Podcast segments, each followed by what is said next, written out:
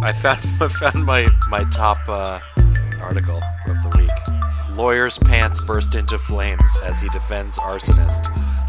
It was because he had a vape pen in his pocket. You know who's really into vaping is uh, Grover Norquist. Did you, did you guys know that? Grover Norquist is a big asshole. And on that note, welcome to Sanity Check, a podcast devoted to staying informed and sane in the time of Trump. I'm Ben, and I'm joined today by Mike and Andrew. We're recording nice. on the evening of Thursday, March ninth. Today is day forty-nine of The Resistance. And if you enjoy what you hear, you can subscribe on iTunes, at the Google Play Store, or at our website, sanity check pod dot com. So, um, Andrew, you want to start us off and uh, and tell us about your, your favorite and least favorite things that happened uh, over the last week? Um, I think it's been my f- one of my favorite things, how difficult it's been getting anywhere with the uh, healthcare replacement, although I guess there's been some movement there in, in today. Um, but um, people are standing up where they need to stand up, even people we don't necessarily expect to, so I, I appreciate that. Um, and I guess I'll mention the C I A leaks on WikiLeaks, which is sort of interesting too, and I, I'm not totally sure how I feel about. But um, so the C I A stuff, that's a, a favorite thing or a least favorite thing? I think I'm just interested in the, both of these things are, are things. Okay. So right away, we're... these are my two things. So that are things. We've already ruined Andrew everything. Andrew rejects the idea of binary ethics. Uh, um. For me, the best thing is I'm excited about the new Zelda game, Breath of the Wild. Uh, it's getting good reviews, and I'm excited to enjoy that. Um, Link has his own iPhone in it. um, uh, and then my least favorite... I think for me, the least favorite was the Scott Pruitt saying that C O two doesn't cause climate change, because just as uh, really blunt... like metric of what a setback we've suffered. Okay, and keeping it brief. So that's all. Yeah. Um, let's see. I would say that my least favorite thing that happened this week was learning more about how dire the situation in North Korea is. Yeah. That was, I really didn't enjoy that very much. The The, my most favorite thing, which is sort of to piggyback on Andrew's a bit, although my take on it is a little bit different, is the gross incompetence that the Republicans have displayed in trying to roll out their uh, healthcare plan. I've gotten kind of a kick out of that. So, um, yeah, I think I would say that that was probably my favorite thing. So um, we've got a bunch of uh, meaty topics to get into. Um, we should hit the the A H C A. Let's let's do it. Hit it. Um, you know, after after eight years of um, of pandering and dog whistling and bitching and being huge assholes, the Republicans have finally gotten their chance to uh, get rid of the worst legislation that has ever been created, Obamacare. Quote unquote. Um, and and they really came up with a real winner. Boy, oh boy. Mm-hmm. Who is it? Well, can we start off by just saying who actually likes this plan? Nobody. Well, I think Paul Ryan kind of does, since yeah. he, I think he wrote it more or less. But is there anyone else who actually likes it? Uh, not that I've heard. I want to, I'm trying to look up, so I want to like go through it quick. So this is the American Health Care Act, which the Republicans in the House of Representatives have proposed, and which has already pa- been approved out of two committees.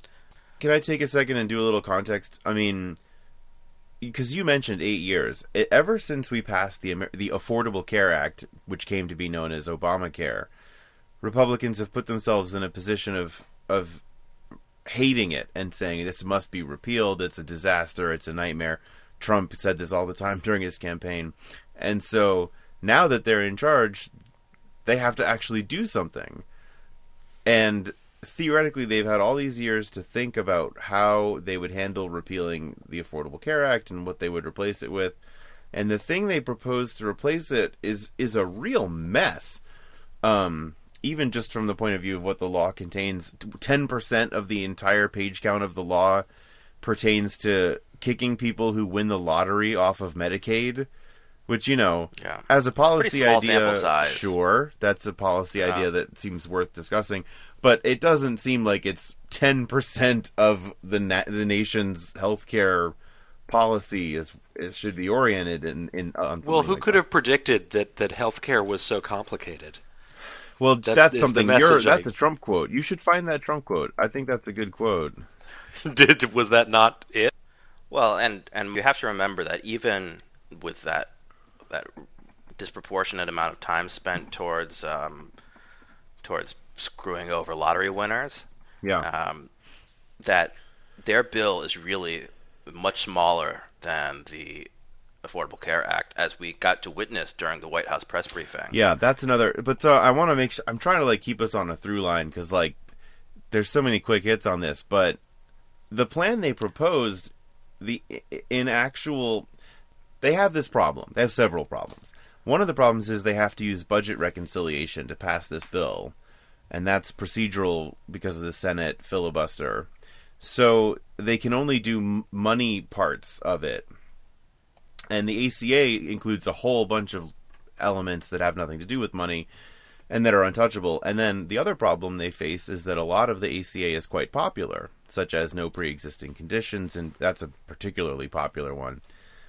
And so they're in this real bind. And so um, I think it's been interesting in that regard that for the first time in really in memory, you hear Republicans referring to Obamacare as the Affordable Care Act, um, not infrequently, and particularly when they talk about these popular provisions like no ex- no existing uh, preconditions and can be discriminated against and age twenty-six on your parents' health insurance and whatnot. I think that they realized that they've made the term Obamacare so toxic that when they talk about the parts that they know that their constituents like, they don't want to remind them in any way that that was had its genesis in something that President Obama did. Um, which it's is, sort of the thing they were afraid of all along, which is that, I mean, because what they really want is to get rid of all of it, but uh, but they've fallen into the trap where people like having it now. I disagree um, with that. I, I'm not sure I think yeah. they ever wanted to get rid of it. I think what they uh, wanted to do was be able to oppose it, but have it continue existing and not have that be their fault. Yeah, I agree. I think they really used it as a marketing Oh, technique. Completely. I, I think the thing is, Obamacare, lest we forget, is a Republican plan. It's based on a Heritage Foundation plan and the plan that Mitt Romney introduced in Massachusetts when he was governor. So, to, you know, to the extent that there are like left and right solutions to the problem of providing health care to all the citizens, this is the right-wing solution. Right. Because it... it contained fairly limited expansion of federal government funding of healthcare. I mean, there is, there was obviously an actual expansion uh, through the Medicaid expansion and uh, funding for subsidies, but it's it was not close to a single payer system or sure. e- or even a um, a federal uh, government run option. But isn't and I mean I, I'm of course it's not close to being a single payer system in terms of federal over. Site, but but it, it still feels like it would fall to me under the the like federal regulations. And why is the federal government getting involved in these things when business should take care of it? Sort of talking point. You're saying that like that that conservative like healthcare at all? Well, yeah, and I think that's the problem. So yeah, to the in that sense, what you said earlier, I think is is right on where the left has won that argument. People people now buy that the government should be in the business of guaranteeing yeah. that everybody has health care. Yeah. And, and that it sort of works. And, and well, I mean, we've got the Republicans yeah. signing on to that, which means that fight's over because... But I think that... Which, which of course, r- really proves the basic point that market principles don't, at least in my opinion, have any real place in the healthcare market. Well, that's the single-payer argument, right? Where or, or the nationalized sure. health system argument, which I remember from back when we were when the A C A was coming into effect. But but regardless of all of that, this American Health Care Act is trying to solve, it's trying to solve what someone earlier, you called it a marketing problem, which is they've convinced everybody that the A C A is this horrible disaster that's going to kill everybody, and people believed them. And so now they're and in this liter- position... literally... Literally every Republican politician since two thousand nine, when the A C A went into effect, has run on the premise of working to repeal Obamacare. Yeah. I mean, you know, death panels. The, which do not exist, just for the Which for, do not exist. Just for the record. Um, I mean, I, I think that one of the most uh, salient points about the American Health Care Act is that there's it has almost nothing to do with health care, uh, largely for with uh, it being um, a, a reconciliation uh, process. But it, it it's basically a l- huge tax cut in the guise of health care reform, with ver- very little actual health care reform. So let me break down. I, I've got a bulleted list here of, of the what the changes are of the American Health All Care right, Act. Let's get the biggies. So, under Obamacare, there was the individual mandate, the, the hated individual mandate, which required every person to have health insurance or pay a penalty. Under the American Health Care Act, there is no individual mandate. Insurers can impose a thirty percent surcharge on consumers with a lapse in coverage of two months or greater. So that's they're calling that their continuous coverage incentive, um, because it, it solves this problem of if insurance companies are not allowed to say no to people on the basis of pre-existing conditions, then in theory, everyone could just wait until they got sick and then buy health insurance at that time. And particularly young healthy yeah, people. And insurance companies don't want people to do this. So you need something, you need a continuous coverage incentive. And so the change there is you used to pay that mandate penalty, used to pay that penalty to the federal government, and now you would pay it to the insurance company. So they're, you know, they are able to... So it's not a tax. Well, I mean, they've always said they're going to get rid of the individual mandate, and they don't call this an individual mandate, but it's a similar penalty for not having insurance, so I don't really see... And it's also far less effective. Oh, yeah. Well, exactly. Um, yeah. Because you'll still have young, healthy people not purchase insurance and then wait to get sick. So, so under the... Sure, that, that thirty percent bump is, is nothing compared to, like, a few years of not having health care. Right, right, exactly. Uh, under the A C A, there were income-based subsidies to help people afford health insurance. Under There still are. By We have not repealed... No, yeah, the A C A is still the law right now. Yeah. Under the uh, proposed American Health Care Act, there are age-based refundable tax credits. And so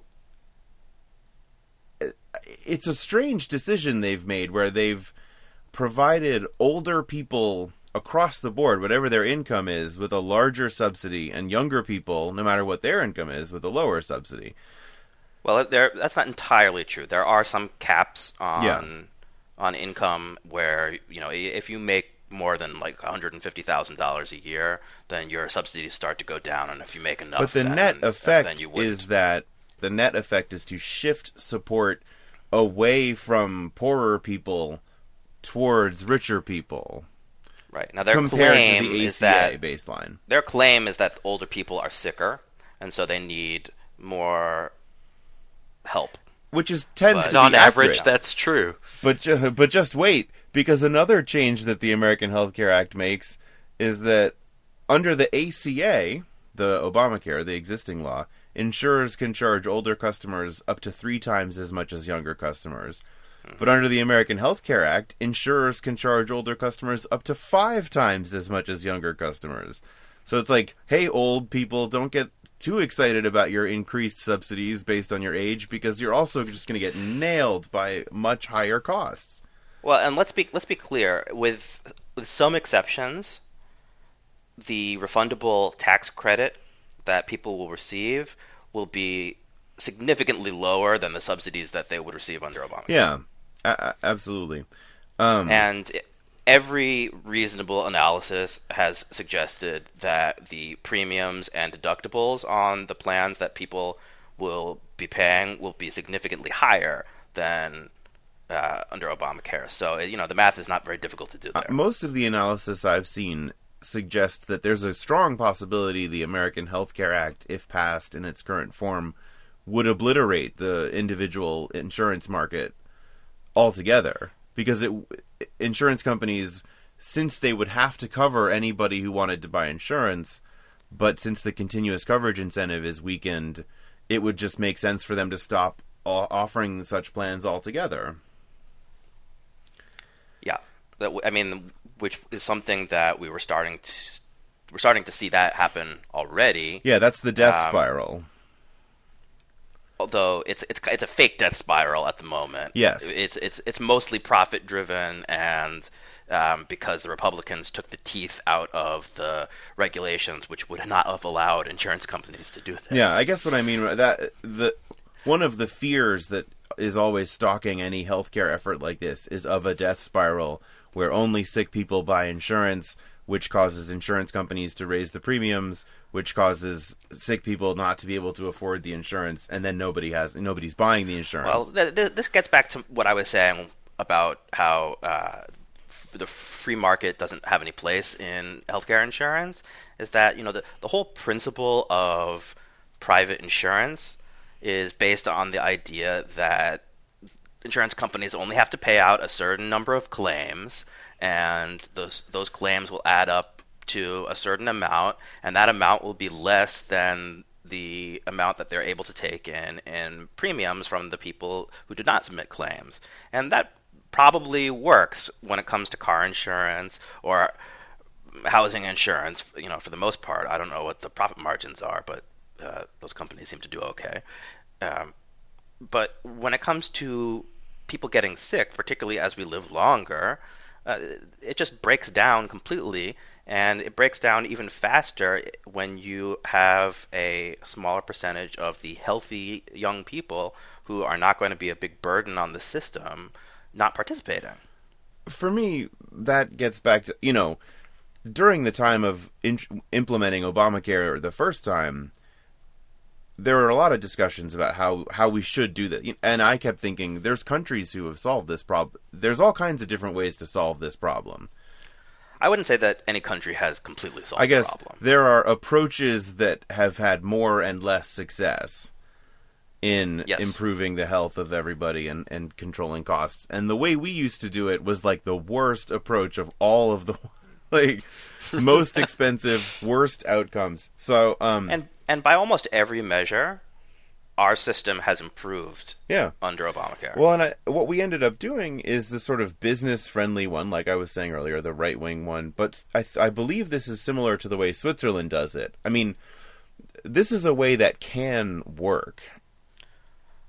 Well, and I think it was viewed in, you know, uh, democratic governments have tried to pass healthcare reform of one form or another mm-hmm. for a very long time. Yeah. Um, you know, and, and there had not really been any success since the implementation of Medicare and Medicaid uh, until until Obamacare. And so while we certainly would prefer a government-only system, a single-payer system, or at least, at the very least, a, a full public option, I think the idea that this was a large improvement on what we had, and that it could demonstrate to the American people that the federal government could have a really positive role in healthcare insurance management, which would allow it to be a stepping stone to something better, an incremental approach, uh, it is a valid concept. I mean, and I, I, I think the popularity of the, the pre-existing conditions and age twenty-six and so on bears that out to a certain degree. The way it was before was so bad. I don't. There's nobody who wants to go back to that except the House Freedom Caucus, um, who don't like the American Health Care Act because it's too generous. Like this terrible yes. bill that Paul Ryan's trying to get people to sign on to. They're like, this is just Obamacare light. People should be dying in the streets like God intended. Um, I do want to touch on a couple more features of the American Health Care Act. All right, let's hear them. Uh, so Medicaid, one of the big features of the uh, of Obamacare, the, the current law, was that we prov- provided generous matching federal funds to anyone who qualified for Medicaid. Uh, under the American Health Care Act, federal funds would be granted to states on a per capita basis, and uh, I haven't... That's block grabs. Yeah, that, which that's just an effort to cut Medicaid and trying to call it something different. Well, for one thing, the amount of the block grants would not increase in size right. at the same rate as the costs of Medicaid at the state level. Yeah, it's an effort. It's a backdoor Medicaid cut. And and they they straight up are trying. Uh, they're going to eliminate the Medicaid expansion with some grandfathered patients. Yeah. By around well, and plus putting anything under okay. states means that you're at the mercy of your state. So if you're in a state with Republican control, yeah. anyway. Um, and then, of course, there's the reliance on health savings account. It wouldn't be a Republican health care plan without reliance on health savings accounts. Um, they increase the limit of what you're allowed to put into a tax-free savings account from what was allowed under the American the uh, Affordable Care Act. And, um, and health, health savings accounts are great if you're rich. Well, this is, of course, that's what I'm saying. Republican plans, yeah. uh, all Republican laws are basically, if you're rich, everything just got even better for you. And then someone's like, what about poor people? And they're like, thanks for listening. Have a great day. Like, that's Republican legislation. And poor people is like, by these definitions, is like if you make under five hundred thousand dollars a year. Yeah. Like, yeah, you don't have to be that. I mean, health is expensive. No, I mean, health yeah, savings. And the, like the median median household household uh, in America is fifty-five thousand dollars. Like, where are these people coming up with six or seven thousand dollars to put into a health savings account they're, every year? T- spoilers, and, and, and they're not. not. And considering that, you know, you can only use the money in a health savings account on healthcare costs. Yeah, you know, you you really have to prioritize that behind all other forms of saving. It's a crazy model of how to cover c- catastrophic health problems. Be- it's it's anyway. I don't want to go into it for too long, but I mean. If you let's say you got cancer and you needed fifty thousand dollars, if you had fifty thousand dollars in your health savings account, that's a crazy plan unless you're going to get cancer because, Ben, of what you're saying, that you shouldn't be putting all that money into uh, an account for which you can only use to cover healthcare expenses. So, I mean, financially, and you're expecting people to do all of this legwork to put their financial situation, you know, it's like personal responsibility, A K A you have become a part-time um, accountant. Not, and... Mo- Most Americans probably don't even know what a health savings account is. No, and as some, we've already touched I on, barely know they don't is. have enough disposable income for it to yeah. be a, re- a relevant question anyway. So, well, and you, you bring up this hypothetical situation of getting cancer, which brings up an important point, that one of the most outstanding features of the Affordable Care Act, which uh, the A H C A would completely eliminate, is the lifetime cap on how much uh, benefit uh Uh, or it put it, it reinstates the cap. The, the, that's not what I. That's not al- what this it, list says. So maybe I should. It allows insurance companies to cap the amount that they pay out, um, lifetime in benefits. So if you say you get cancer and you need to go on chemotherapy, which is extremely expensive, but you could eventually super fun. reach a cap. But super fun, yes. You could eventually reach an amount that would be higher than the insurance company is obligated to pay for, and they could say, sorry, see ya. And that's the way it was before Obamacare. Um, that is currently illegal. And under the A H C A, it would go back to being legal, which is just ethically horrible. I'm not one hundred percent sure that that's right. I'm we will check. We're going to fact check in real time. Yeah, yeah I'm, I'm looking too. We're from the reality-based community here on the Sanity Check podcast. We are. But anyway, there's one other thing I, we have to we have to so um, we're we're we're leaving out the part the whole motivator for all of this, which is that the Affordable Care Act instituted a set of taxes to cover the costs of the program, and among these were there was a tax on investment income, there was a tax on individuals with incomes higher than two hundred thousand dollars or families with incomes higher than two hundred and fifty thousand dollars. And in the Affordable Health Care Act, guys, do you want to guess what the Republican plan does to those taxes? They raised them, right? That's Ben. Okay, Andrew, what's your guess? I, uh, Ben seems like a smart guy. I'm going with raised. Well, anybody who's been paying attention for the last couple decades will know that it includes the repeal of both taxes, which is the whole point of the entire thing all along, is they want to repeal these taxes. So Makes me wonder how they're going to pay for it, but... Well, luckily, we don't have that problem because they've pushed it out of committee and towards a, a floor vote without getting the analysis without of how much C B O it would cost score. From Although the Congressional Budget Office. Although you're not supposed office. to be able to push things through reconciliation without scoring that shows they're uh, budget neutral. Well, I don't think they have to be completely neutral. I think that uh, they cannot lose a billion dollars over ten years or more. Gosh, I wish that could be a rule for about my life. Yeah. Um, but I mean, it, it, it and the, it's kind of hilarious because when Obamacare was being discussed at great length, it took about fourteen months from uh, the time it was first talked about before it was signed into law. The Republicans complained that it was pushed through in smoky back rooms. Um, we literally have a situation here where the not even Rand House Paul G O P could get into the smoky right. room. Right. Not even the the Republican senators could get into the back room. Well, the House Ways and Means Committee voted this out of committee at four thirty a.m. Right. At four thirty a.m. And they want to pass this in a matter of days. Yeah. When, you know, previously we had a, a vigorous debate uh, and...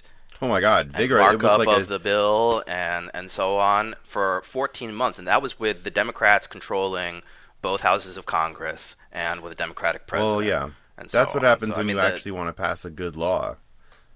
And particularly if yep. you're Barack Obama and you're obsessed with bipartisanship and you're trying to get you're trying to you're like Olympia Snow, what do, what am I, what's it going to take? I'll do anything. Well, I that's that's the more most cynical way of looking at it, and I would argue that he's also a responsible adult and wanted to do things in a the proper manner. Tomato, tomato. Um, I looked this up. So, as far as I can tell, the American Health Care Act proposed recently by the Republicans continues to include the ban on annual and lifetime limits. I, I also so see that I think from, that's from a, I think that one. Yeah. Hmm, okay, I'm gonna have to figure out where I came up with this. Still, a, still a real disaster. But so, um, those are the sort of the facts of the, the situation. But Andrew, what you referred to earlier, and Ben, you also referred to, I think, is the rollout of this law has not gone smoothly. I, I would say that's an understatement. And I have my own theory about that, which is that I don't actually think they want to pass this law. Particularly, but I wonder what you guys, Andrew. I mean, you mentioned this is in your in the opening, so I wonder what you think about all this. Sorry, I tuned out for a second. Give me the, the one second version. You oh, I was on. just saying, you mentioned in your in your opening uh, comments about the way the Health Care Act was meeting a lot more resistance than one might have expected. Didn't you? Yeah, I did. But I think you've you've summed up the the extent, the extent of my feelings about it, which is that that not only have the Democrats been. Uh, But so why is that know, heartening? Predictab- predictably and excellently. Um, well, it's heartening because I don't like the provisions in the new bill. Um, and I am enjoying that um, even given control of the White House and both houses of Congress, um, the Republicans, who are usually under Obama, were able to move pretty solidly as a bloc, have actually been forced to confront that people like the provisions in the current, um, in the current bill, the existing A C A. I think to Andrew's point, it, it has exposed some fractures in the Republican coalition. I mean, we have the the House Freedom Caucus, which are they're such horrible human beings that this is not nearly a conservative enough plan for them. Um, on the flip side, you have senators in the um, in the G O P caucus who come from states which have successfully implemented the Medicaid expansion. And so, you know, they recognize that uh, both because of reality and also because of their own interests, repealing essentially the Medicaid expansion is not, it's not, it's neither a good thing nor is it good politics for their future electoral prospects. Um, and then you have, I guess, Paul Ryan somewhere in the middle, and it's a little hard to tell exactly what the White House thinks of the plan. Well, I think earlier, I, to me, I think you nailed why this is all happening earlier when you mentioned the marketing angle on it, where I, they were much more comfortable in the minority when they could rally their base around all the any bad piece of healthcare news anywhere in the country could be turned into a, you know, an, uh, the, oh, look, here it is, Obamacare ruining everything again, like, vote Republican in November. And, and, whereas now they're actually in a position of being able to do things and... In fact, being expected well, to right, do they've things. Gotten... They, they have right, to actually govern. Right, now. all their all the people who voted for them are like, finally, we'll be free of the yoke of Obamacare. And the problem is that there there are a couple of ways you can solve the problem of trying to provide health care to all your citizens. And Obamacare is one. The American Health Care Act is not one. It, it just it won't well, work. That, and well, as I, as I said, there really is no health reform there. It's just no. a big freaking tax yeah, cut. And people will die. And people don't like it when people die. So, you know, there's there's electoral consequences when somebody has health insurance and you take it away. People really react and, negatively to that. And so the Republicans are in this marketing situation where they are, it's incumbent on them to do something, but there's no move for them that doesn't either make things worse or is unsupportable by the right flank of their, you know, of who they are, right? Because they're, they could improve Obamacare. That's what's so funny. If they were, wanted to, If they wanted everyone to love them, they could just increase the subsidies. You know, there's a ton of things they could do that would actually make people's lives better. But the House Freedom Caucus would never let them do those things. Almost all of those things would involve increased regulation. Or more or, money from rich people. Yeah. Mm-hmm. Or the you could actually do the real solution, which is single payer. Um, but that's a lot more regulation. It is. And money. But it's, well, it's actually not more money. Once you don't have to have profit margins for health insurance companies, you can actually make it cheaper. Well, it's a lot more money expended by the federal government. Yes, but a lot theory. less money overall. But anyway, yes. I mean, I, I already had to go through the process of realizing we're never going to get single payer in this country and moving on from that. Even well, though it's the correct answer, sometimes you're not allowed to do the correct answer. I'm, I'm not ready to, to give up on, on that entirely. Clearly, you've never seen a insurance health insurance company lobbying effort. Well, what that you that actually is interesting. I mean, we're, we're not the health insurance companies actually have been pretty quiet about the A H C A. Yeah, well, I bet I know uh, publicly. I mean, if you're them, you're in a bad situation. I'm pretty sure they don't want this because I don't think they want to have their markets completely thrown into chaos again. Just, you know, the A C A was already something it took them many years to plan for and, and deal with. But they and, don't want to irritate the Republicans, who now control all the right. branches of government.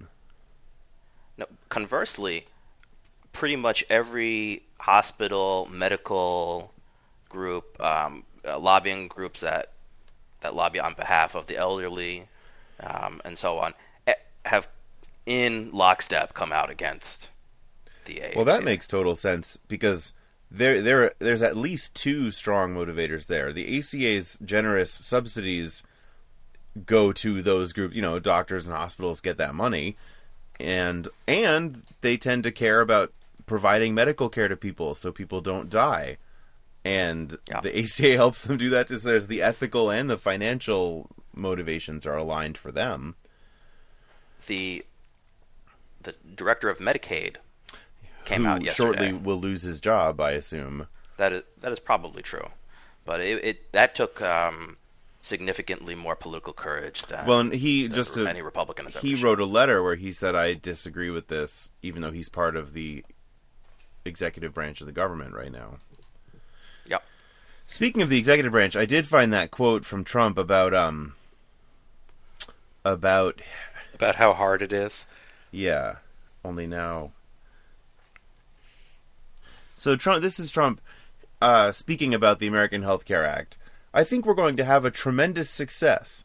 It's a complicated process, but actually it's very simple. It's called good health care."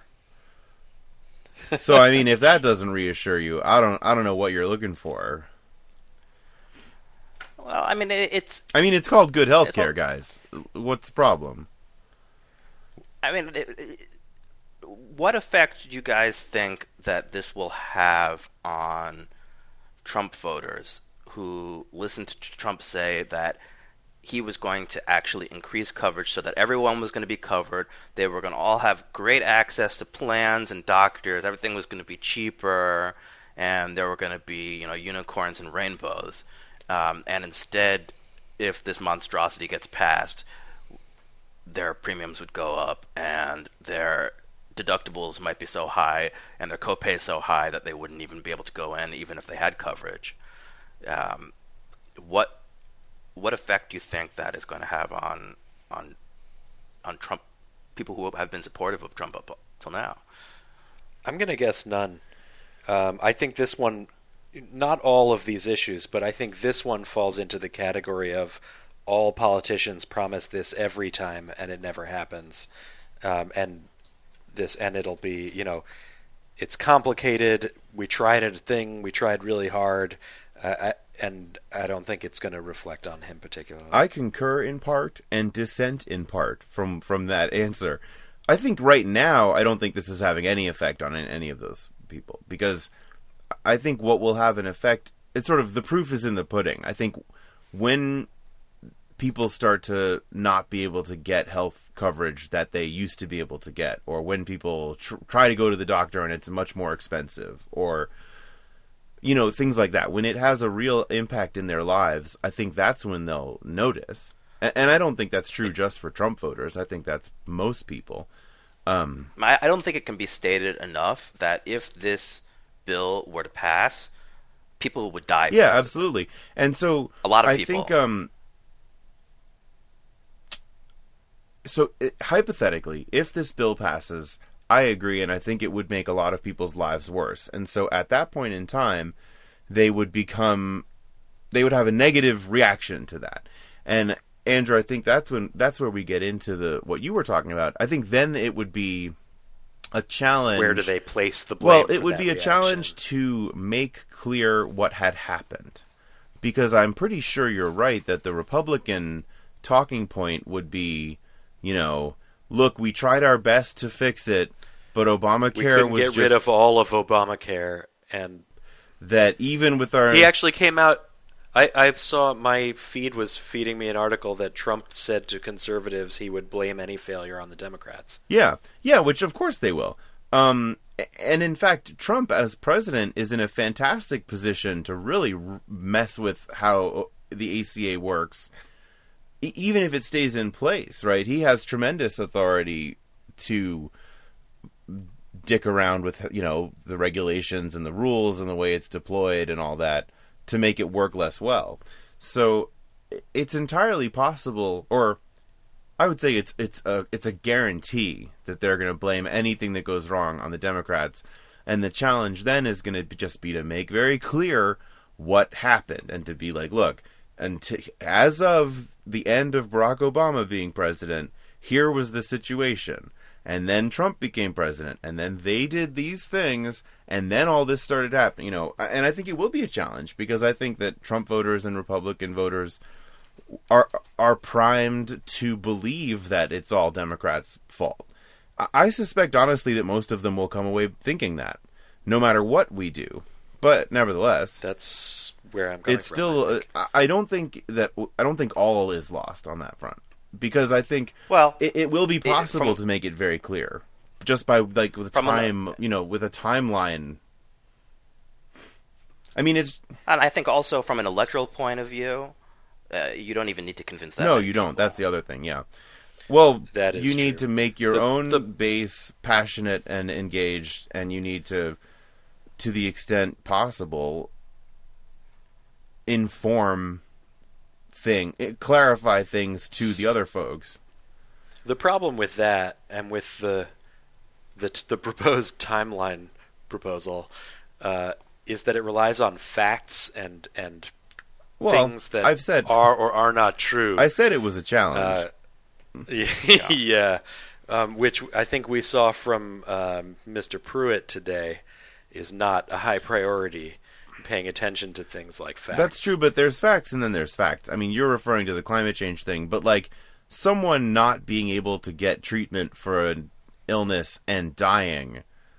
Yeah, and that's will, a fact. That's not like, gonna be one people person. Will remember that, that. You know, like that's that's a fact, but they won't. They won't remember when it ha- when oh. the change was that that led. No, to but that. I'm saying much like they don't remember. I, I uh, disagree who with freed that. all the Guantanamo. Uh, I, I, I disagree with that. Out attacking us. I disagree then, with that or, too. Or the yeah, yeah, because you're gonna have a lot, like upwards of maybe ten million people, Andrew, are going to uh, literally discover overnight that they cannot pay for their health insurance anymore. And they're yeah, they're all going to be Democrats, it. though. No, actually, that's absolutely no, that's, not true. The people who will be most really impacted inaccurate. by this are people who are Trump voters.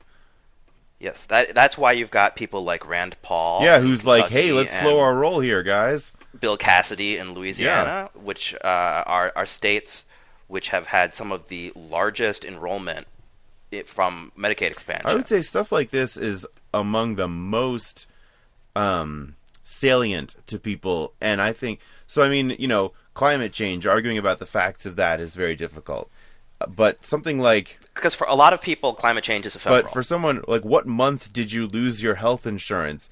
That's a question that people know the answer to. What you know, and they and they are going to certainly think about it when they get cancer and they can't pay for it. When did your friend die of a treatable illness because they couldn't afford coverage? People, that's a question people know the answer to with detail. And and I th- I think that's why you're seeing people in Republican states going to town halls and getting exercised about yeah. it, because there are a, a, quite a large number of people who are uh, quite thankful for the health insurance that they have and realize that they would not have had it before, because we added how many millions of people were added to the health insurance rolls under Obamacare? About twenty million? Very large. Many. Yeah. yeah, and th- those people, a lot, most of them are aware of it, and so um, I mean, and they don't want to have their health insurance taken now, away. I, so you know, I, not to, I, I feel like I'm like ganging up on you a little bit, Andrew, and I because and basically, I think you're right. There absolutely will be a perfidious attempt to pin any bad thing that happens on Democrats, on Obamacare, on what a disaster it is. But I, I just think. This context is among the most favorable I can imagine for trying to make fact-based arguments to people, because in cases like this, the facts are real lived experiences that are going to be really clear in people's communities. It's literally life yeah. and death. And so questions like when did your friend die are a lot easier to answer than what do you think about carbon dioxide? You know, like... Yeah, right. That's certainly true. I, I certainly hope you're right, and that we learn it as quickly as possible. Well, and again, and, and, it's, the majority of Republicans are going to blame Democrats no matter what we do. I'm just talking about how right. ma- what the rate we can knock off of that number is. I mean, it, it also shows just the unbelievable moral cowardice of Republicans. Well, I believe it, but sh- but go on. I mean, well, you know, you, you, when you have on Fox News Tucker Carlson asking Paul Ryan, you know, does do. There are some really big tax cuts here. You know, do you have any reservations about uh, the number of people who are going to lose their health insurance in the process? And Paul Ryan says, no, he does not. I mean, how can you wake up in the morning and look at yourself in the mirror? I yeah, mean, you got to have it's, real it's, good muscle tone in order to in order to do it. I, yeah, he, I guess he's looking at his abs and not thinking about all the uh, dead people. I mean, what a fucking asshole! Not to put too fine a point no, on it, but I think, um, well, and this gets it's just so, so to sort of put a, put put my two cents out there. I don't think they want to pass this this bill. I think that they are in a position of having to do something because they've promised they're going to do something, and this is something. And I think they want to vote it out of the House and have it go down in the Senate, and then. Have and then be able to continue doing what they like to do, which is blame Obamacare for any bad thing that happens with health insurance anywhere in the country. I think that's the move that they're doing here, because if they actually pass yeah, this, I agree if with they that. pass this, well, I don't think they're going to be able to pass this. I, I'm afraid they might figure out some way, but there's already a, more than enough Republicans in the Senate have come out being wary and concerned. Well, as of this very moment, I don't think it would even get out of the House. I mean, they, I bet they, they, they may the whip the votes together. They have great to... discipline in the House. I bet they can get it out of the House. Well, the Freedom Caucus was a huge pain in John Boehner's ass, and is probably being a huge pain in Paul Ryan's ass now. And so I, uh, I'm not saying it's impossible by any means, but getting them on board is not going to be easy.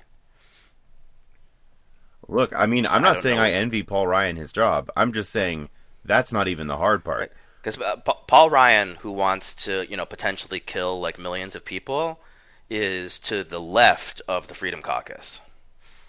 Everybody's to the left of the Freedom Caucus. The Freedom Caucus are the guys who who, if if they could design a health care act, it would be health insurance companies can sell whatever they want with no regulation. And people can buy whatever they can afford, and if you get sick and you don't have coverage, you should you didn't work hard you should enough. Quietly you so go you die somewhere where yeah. you can be buried and cremated easily. That's their plan, which is basically what we used to have, except then secretly anybody but, could go to a hospital and get treatment, and the state would pay for it. So it was like it was as if someone said, "What's the most expensive possible way we could do universal coverage?" I, I'd like to object to the burial and cremation. But you don't do both, I know. Um, Well, you you don't do both, but also they're only in favor of that as long as it's paid for by a private That's a person. Good point. Yeah, these are these are libertarians. The government's not going to pay they, for that. They're they're basically monsters who don't have any. Yeah, no Potter's Fields for them. I mean, we this is how healthcare used to be. Poor people just died. It's a very efficient system. Ugh. I mean, yeah, it achieves. You know, if if outcomes. You're a complete monster. I, I, It's not an efficient system. I, I'm not even prepared. Like, I know you weren't even serious, but it's not, because people being sick of treatable illnesses is not efficient from any point of view. It's like a punitive system. It's a system that's based on punishing people for being poor, because an efficient system is what they do in England, where everybody gets kept healthy, and it's much more, it's way cheaper than what we do here.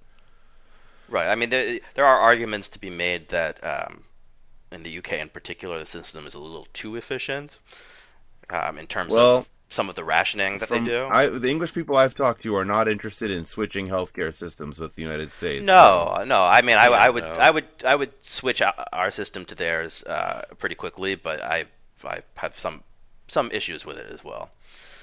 But we can get into that some other time. Um. I, I think another way that we could look at Andrew's point about the uh, the fact-based reality that the Republicans don't live in is to talk for a moment about this just utterly preposterous um, and hateful thing that Trump did over the weekend when he... You're going to need to be more specific. To, yeah. Well, so Trump woke up on Saturday morning, and apparently he was he was kind of uh, cheesed off that that Jeff Sessions had recused himself without his permission. And so he decided to accuse his predecessor, President Obama, of illegally wiretapping his telephones during the presidential campaign with absolutely no basis in reality. That is what happened. That's what happened. That's that's what he did. Uh, and then to call for a congressional investigation of said event that did not actually well, happen. Well, I mean, let's get the timeline. I, I think it's important to get the timeline clear, because I'm pretty sure calling for a congressional investigation was like the sa- face-saving. Oh, it was. Like, I, I don't think... I mean, he never has a plan about anything because he's a crazy old man, but he... I think he saw this news story from Breitbart. I, let's not call it a news he story. He saw... Well... He he saw this... Mark, Mark Levin There were some words that he encountered. yeah. A, a, a man shouted at him through the radio. While he was already in a bad mood. That Obama had tapped his phones at Trump Tower. And so he tweeted about it. And he didn't ask anyone about it. And he didn't do any investigation. And then I think everybody realized that this was a big deal. You know, suddenly, like, C N N was... Because actually it's like a major... accusation of a felony that's like a really big deal. Well, he was accusing President yeah. Obama of like a, a Watergate level offense. He said Watergate. So, right. That happened. He called him sick. He said bad, parentheses, or sick, end parentheses, guy. Question, Question mark. Yeah. So, um... Yeah. Uh, And and so then I think him and his team decided that what they would they would spin this as was him raising a, raising a point of concern for future investigation, and then they're not going to comment on ongoing well, investigations. I, I, I think that's what his team yeah. came up with. I don't think he's backed off of it at all. He hasn't mentioned um, it specifically. My, uh, if I had to guess, my guess is that they uh, they came up with this in return for him stopping tweeting about it. But when asked specifically, all every White House spokesperson has straight up said that this is what President Trump still believes. Yeah, I'm sure and, he does. And, and this is back this is backed up in particular by the fact that he refused to speak to uh, the director of the F B I. After the director of the F B I asked the Department of Justice to say that this was not true because it's not true. I mean, it, it, remember, he's the president. He has a- access to a lot of information. He could literally call up the director of the F B I, the director of the C I A, the head of the N S A, uh, you know, and any other three-letter uh, intelligence organizations you want to think of, and just ask them whether or not this happened, and they have to tell him. He does not need a congressional investigation. He, all he needs is his telephone. And he l- won't even speak to the people who could give him the answer, uh, presumably because uh, somewhere in his brain he realizes what the answer would uh, be. I disagree. I think the mistake you're making is you're imputing a rational thought process where he thinks to himself, I wonder if this happened. I want to find out if this happened. And then you're saying his mistake was he went to the wrong source of information. But I don't think that's how it happened at all. I think he was angry, and I think he wanted to get attention onto something else, and he wanted to lash out, and he this information came into his air, it came into his mind, and he just did it. And oh, I completely agree with that. I would say that he probably calmed down at a certain point, and I'm sure that his staff told him that he could call these people, and he realized at that point it would not be politically advantageous. Yeah, to I himself. mean, calmed down. I'm not. It's I, been forty-nine it's all days. I have no ability to. I don't know what on earth is going on within his team. I mean, that's pure speculation. Uh, it's possible he lost interest. It's possible he, you know, I mean, there was well, one I don't story think he has about lost interest. They calmed him down by reminding him how he could. How he was going to build a wall and make changes to immigration, right? Ban Muslims, yeah, which account. is that's like very disturbing. You know, this I feel like everything we're talking about right now is in the category of, isn't it disturbing that the president is is a crazy person? And yes,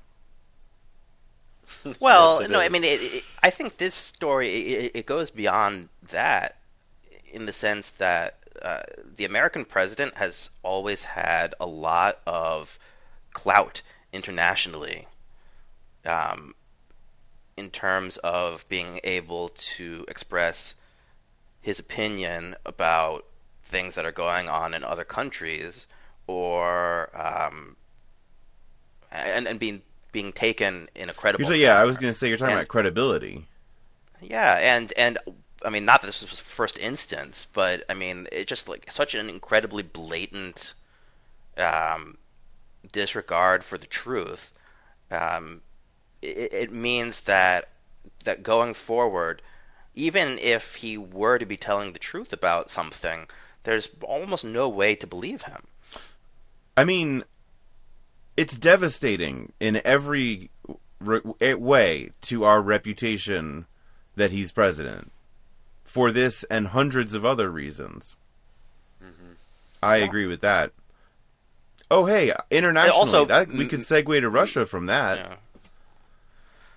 Yeah, yeah uh, certainly. So, I mean, there weren't any really n- large new developments in the um, in the ongoing saga of uh, the Trump administration and its ties to Russia and Russian intelligence. I would say the Jeff so Sessions I mean, there... recusal, wasn't that...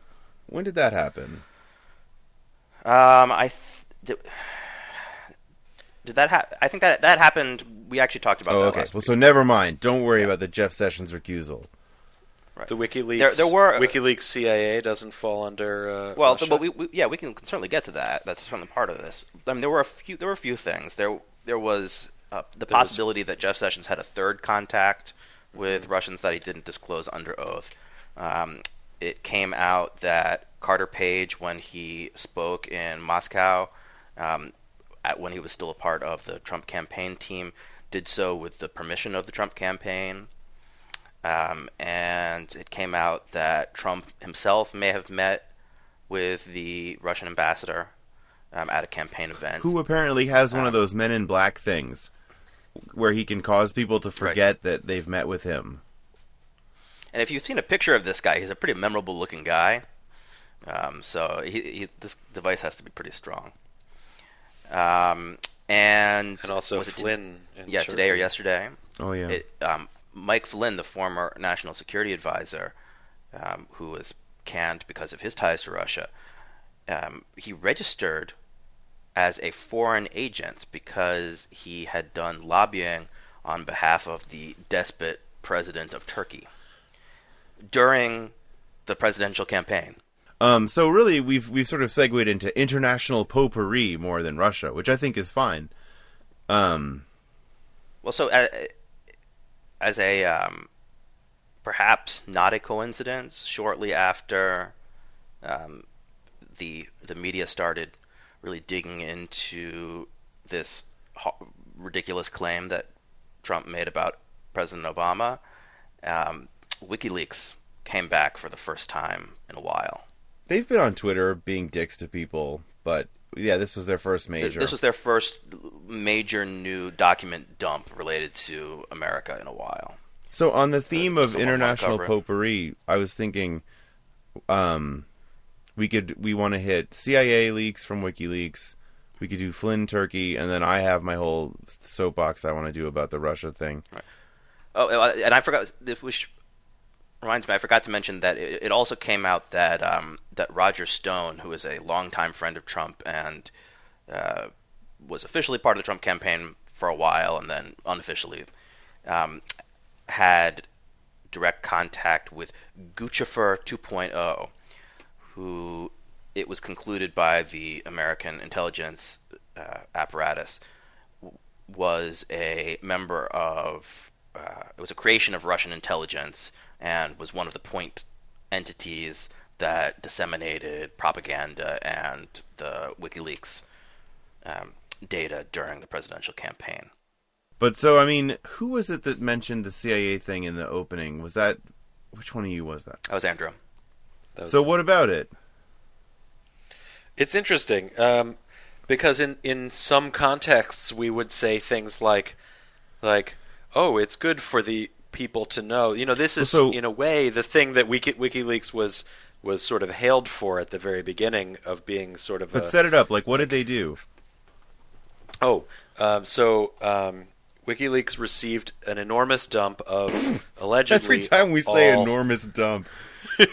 Anyway, um, allegedly all of the um, C I A's hacking cap capability, um, the ability to. Um, get into people's phones, get into people's smart T Vs remotely, record them that way, um, all kinds of other um, c- computer-related ways of getting access and uh, whatnot uh, covertly. Um, so in many ways, this is this would be like the kind of thing WikiLeaks was originally praised for, of sort of returning uh, privacy to people, to the, the common people from government, from like overreaching government.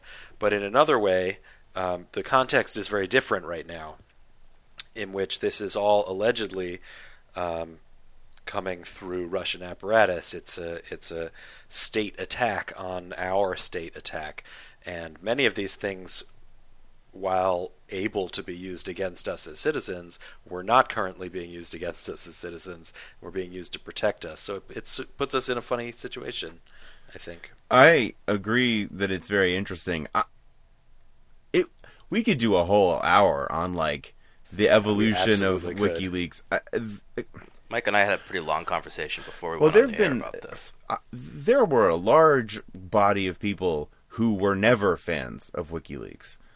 um, yeah, of course. Who believe, and this is on the left and the right, um, who thought it was inappropriate for them to be releasing. The first thing that I remember them doing was that um, video of the uh, of the um, missile strike. There was some helicopter, like a grainy helicopter video they released. It, it had some name. Yep. Anyway, and I think uh, there was the Chelsea Manning stuff they did. There was the Snowden stuff. And so all along they've been... I think what has changed over time is the believability of their story about what they were doing and who they were.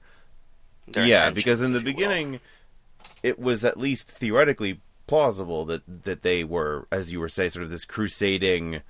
organization that was devoted to exposing all these secrets and, you know, letting people know what was really being done in their name and so on. Um, then we learned who Julian Assange well, was. Well, we, that happened, but but there was also the twenty sixteen election where WikiLeaks operated in a...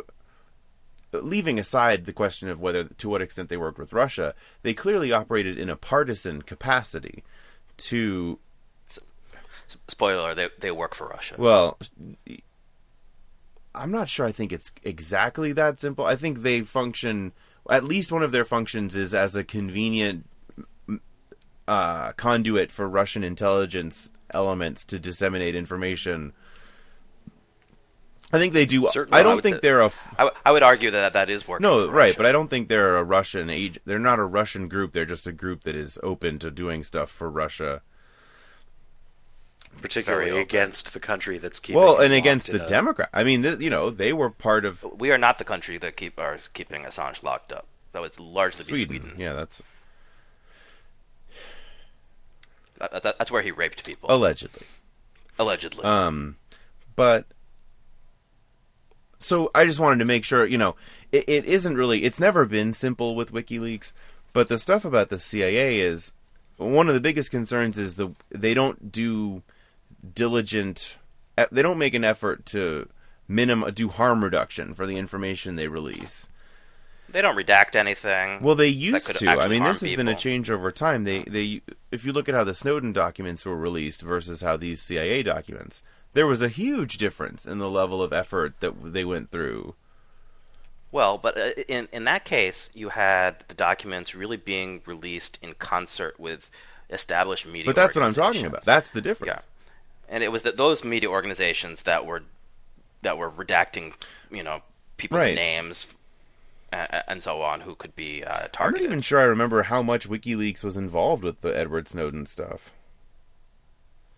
They were pretty heavily involved. But in any case, Assange was was his conduit for, for getting it out.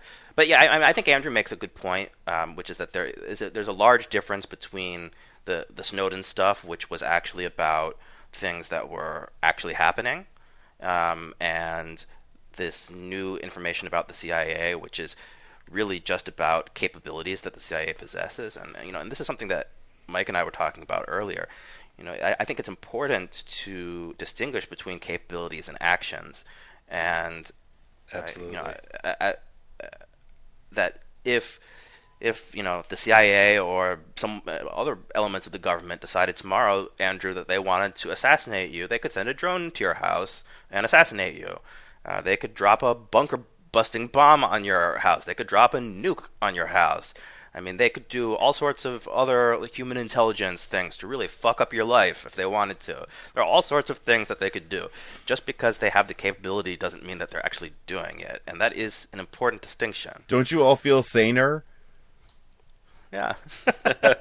Well, I think in a certain way you should, because it it, it, it does it does demonstrate that uh, that the government has had tools with which they could really destroy people uh, for a very long time, and for the most part, they haven't used them. Yeah, um, I agree. And and so why why was WikiLeaks releasing this information right now? Um, the other interesting part you know, of this it, to me is the response of the Trump administration, which I would say has not been the sort of full support and defense of the C I A you might expect from a president of the United States. No, they haven't really commented a whole lot. No, they've been... Uh, the one I saw was Sean... I was, I was going to say, was it silence? Sean Spicer was like, they should do better information security, idiots. Like, it was it was not nice at all. It was not positive. It was not like, you know... It, it, it, he knows that Pence's emails got hacked recently, right? His information security problems. I'm sure they know that, but they don't care. Um... Well, and you know, as a... a I mean, the the D N C, you know, we don't know exactly how the D N C was hacked, but we do know how John Podesta was hacked, and that was through a phishing attack where yeah. he gave someone his email. And, you know, just like you're uh, far more likely to die in a car accident than you are in uh, on an airplane, yet people are generally a lot more afraid of flying on an airplane, you're way more likely to be compromised because of phishing or some... silly mistake like that than any zero-day exploits that the C I A uh, has. I mean, it, it's not even comparable. So yeah, I, what, I mean, it, it sounds like your take is the these WikiLeaks releases have made everyone assume that the C I A is listening to them all the time through their television and their smartphone, and you're saying that's not really very likely. And people... Well, I don't think it's know. very likely, and but the main point is that that certainly is not what this information actually no, said. No, and plus, the people who listen to all your phone calls are the N S A, not the C I A.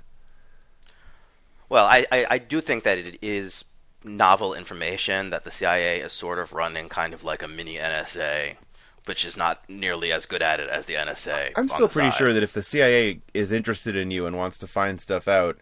What's going to happen They'll is uh, an attractive man or woman is going to approach you out of out of the blue, and you're going to find them very interested in getting to know you better. That's more the C I A way. Well, right. Which or also, you know, you'll get a job sug- offer or you'll get a grant. You know, they do human. Well, all stuff. Of these are suggestion that there are, there are easier ways for the government to get access to you and your information if they want. Than uh, through these techniques. For example, they could get a warrant to search. I mean, if the government wants to find stuff out, they have all kinds of ways. So yeah, I, I think um, including legal ones. I, so I want to. Can we continue with international potpourri part sure. two? Flynn and Turkey. Yeah, I mean, so th- I think it's a fairly simple situation. It's that Mike Flynn was working as an agent of a foreign government, lobbying on their behalf. Um, within the United States, while he was an official part of a presidential campaign. And so the question is, did the uh, president know about it? Did his campaign know about it? Um, and if so, were they okay with it, particularly considering that the person that he was lobbying on behalf of is a particularly odious dictator? The story to me from all of this is that every part of the campaign of the of the administration is for sale, whether it's foreign or domestic. It, you know, it's. I don't really buy the like Putin puppet theory anymore. I feel like Putin has made enough sort of aggressive moves to put me off of that theory. Um, but but it, it feels like, you know, Trump is getting his. Uh, trademarks approved in China at record speed. He's getting, uh, he's being lobbied on behalf of the Turkish government. He's um, installing his cabinet members who donate the most money.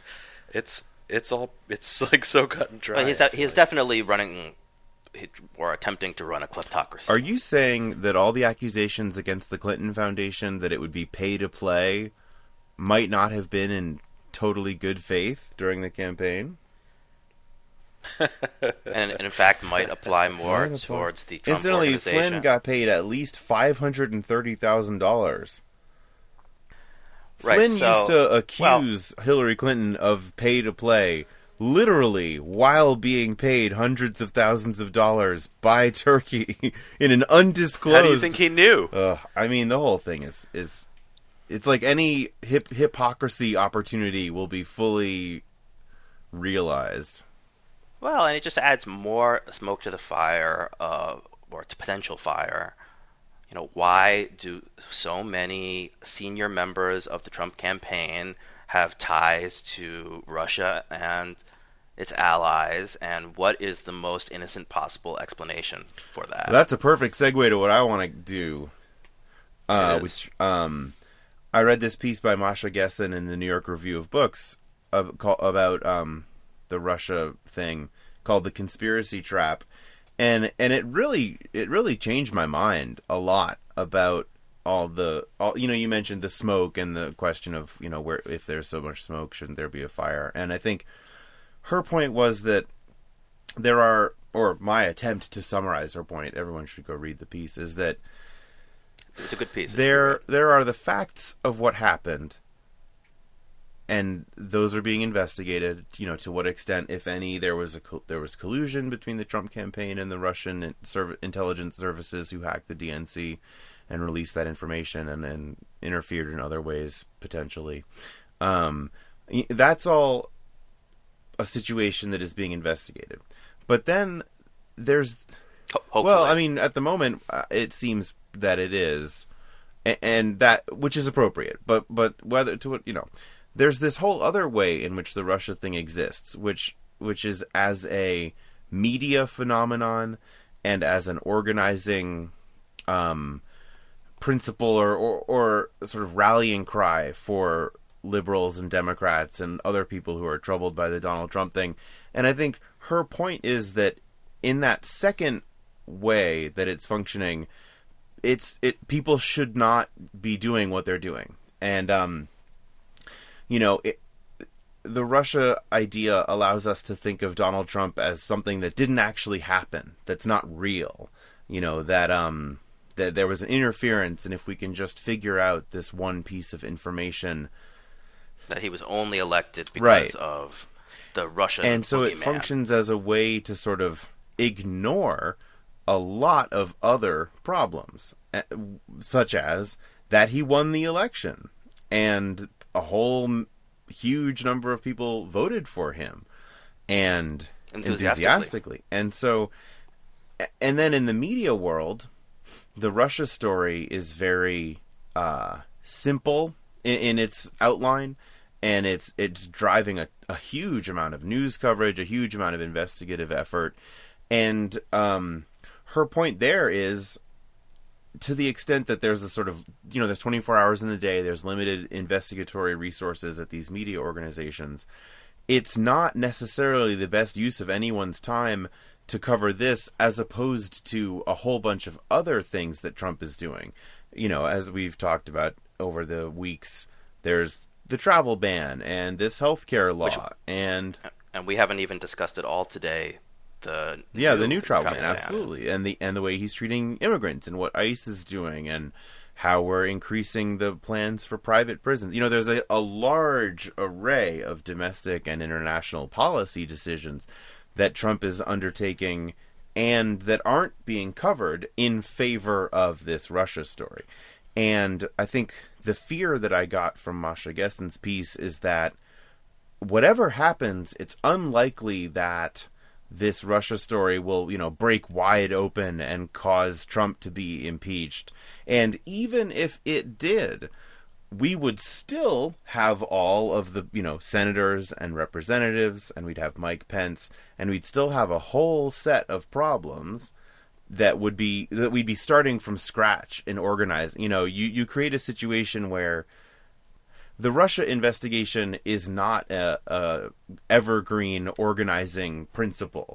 It's one set of things that happened in time, and it's worth investigating at, them. At, at some point, the, that investigation is yeah, going to end. Right, and and so so I really took away from that that I think it would be a better use of my time to focus on ongoing policy concerns rather than the Russia thing, because, you know, the truth, it's, I felt like I was being made to face the truth that Trump won the election. That happened. And I think it is true that the Russia thing is functioning as sort of a a lifeline to, like, a different reality. You know, it, people are like, oh, if only Russia hadn't messed with it, everything would be different. And, you know, but, like, it's not, it's not like, there's no scenario where Trump's not going to be president. He won the election. Right. And I think it is an open question about what impact Russian interference had on the election. And that's actually a point that Masha Gessen brings up in the piece, that it's it's difficult, if not impossible, to quantify yeah. the, well, the but impact. It, but it seems like it seems like a big case of, you know, we could we could focus on the the negative. It, it, in, in many ways, it reminds me of the Republicans on Obamacare. It's like a purely negative talking mm-hmm. point that at some point we'll be faced with actually having to create positive legislation on.